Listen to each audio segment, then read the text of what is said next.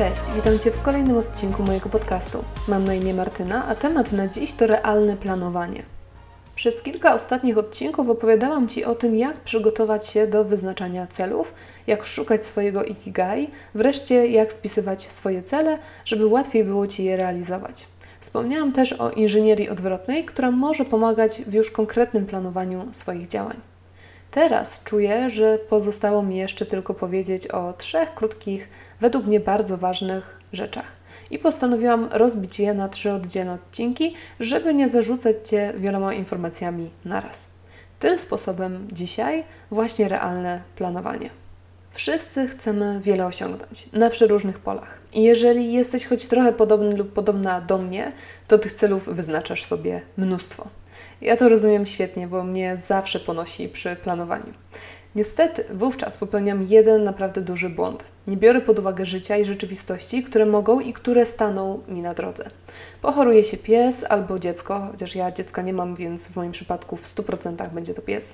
Albo co gorsze, partner się przeziębi i wtedy już w ogóle kaplica. Albo zacznie boleć mnie ząb, dostanę migreny, złapię grypę żołądkową. Albo zadzwoni bliska mi osoba z jakąś pilną prośbą o pomoc.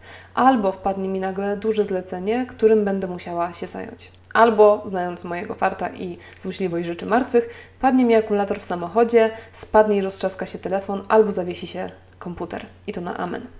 Dlatego tak ważne według mnie jest planowanie realne. Do tej pory wypychałam Cię w przestworze. Namawiałam do odważnych marzeń, do snucia perfekcyjnych wizji i do odlatywania w przyszłość.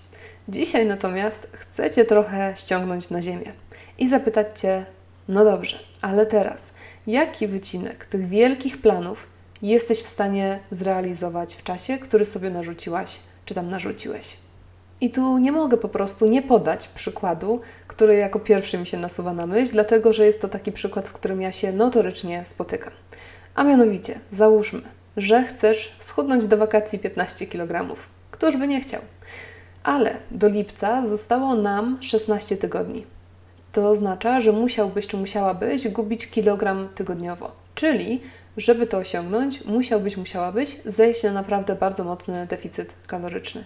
Biorąc pod uwagę, że pewnie pracujesz, a może masz też dzieci, taki mocny deficyt może okazać się za bardzo rygorystyczny i może negatywnie wpłynąć na Twoje możliwości, na Twój performance w ciągu dnia. A na to nie możesz sobie pozwolić, bo musisz, uwaga, pracować i zajmować się dziećmi. Załóżmy więc, że takie zdrowe tempo chudnięcia to jest jakieś pół kilograma na tydzień. Zatem do lipca wychodzi na to, że możesz zrzucić spokojnie 8 kg. To i tak dużo, ale to nie jest 15.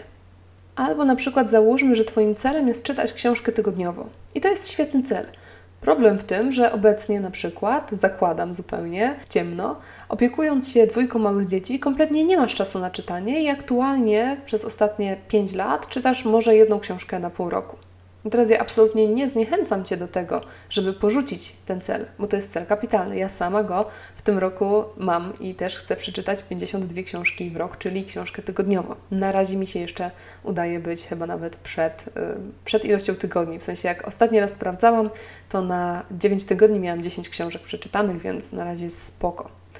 Ale znów. Wracamy do tego przykładu. Realne planowanie. Może na ten moment, skoro do tej pory czytałaś czy czytałeś 1 książkę na pół roku, może w tym momencie 1 książka miesięcznie brzmi rozsądniej.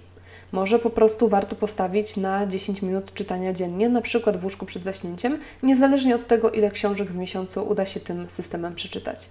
Więc może celem niekoniecznie musi być przeczytanie określonej liczby książek, które też przecież różnią się grubością, tylko po prostu wyrobienie nawyku czytania codziennego przed snem. Do czego zmierzam tymi wszystkimi przykładami?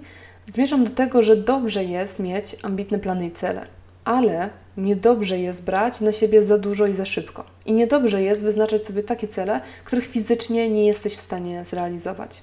Bo to tylko podkopie Twoją pewność siebie i sprawi, że odechce Ci się całego planowania i prawdopodobnie na kolejny rok w ogóle sobie żadnych planów nie założysz.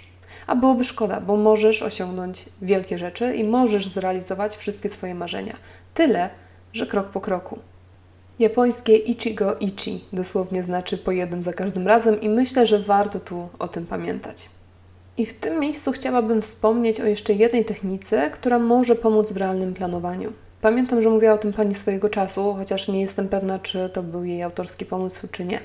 A mianowicie codziennie rano warto sobie wyznaczyć 3 priorytetowe zadania na ten dzień. 3 takie najważniejsze, których wykonanie naprawdę zbliży Cię do jakiegoś Twojego celu. Takie 3, że jeśli tego dnia je wykonasz, to już będziesz mógł uznać ten dzień za udany. I to nie muszą być nawet jakieś wielkie rzeczy. Może to być wykonanie jakiegoś telefonu, napisanie konkretnego maila, czy wyszukanie jakiejś informacji. Takie założenie sobie niezbędnego minimum pomaga wtedy, kiedy nasz misternie ułożony plan dnia zaczyna się zsypać. Wówczas wystarczy odhaczyć z listy te 3 rzeczy i już jest sukces. Ja nawet poszłabym tutaj jeszcze dalej i zasugerowała, zwłaszcza w jakichś gorętszych okresach, wyznaczenie sobie 3 priorytetów na dany tydzień. Wtedy mogą to być jakieś większe działania, ale nadal tylko 3. W takiej sytuacji polecam zaznaczenie sobie jakoś tych 3 zadań, czy to 3 zadań na tydzień, czy na jeden dzień, zaznaczenie ich sobie na liście to do jakąś gwiazdką na przykład. W sensie niekoniecznie namawiam do tego, żeby cała lista to do składała się tylko z tych 3 rzeczy, tylko żeby jakby planować ambitniej, ale żeby te 3 priorytety sobie w jakiś sposób zaznaczyć i wiedzieć, że to są te 3 najważniejsze zadania, te pierwsze do odhaczenia. Tak więc, kończąc już na dzisiaj, zachęcam Cię do tego, żeby po raz kolejny wziąć swoją listę celów i zadań do rąk, przyjrzeć się jej jeszcze raz i zastanowić się, czy to wszystko, co sobie założyłeś, założyłaś, jest faktycznie realne. Nie po to, żeby z czegoś z żalem zrezygnować. Nie po to, żeby sobie podcinać skrzydła. Ale po to, żeby ostatecznie trzymać w ręce naprawdę solidną podstawę do budowania swojego wymarzonego życia. I tyle. Nic już więcej nie dodaję, zostawiam Cię z myślą o realnym planowaniu, a wracam już niedługo z jeszcze 2 tematami powiązanymi z wyznaczaniem celów. Tak więc stay tuned, do usłyszenia, cześć!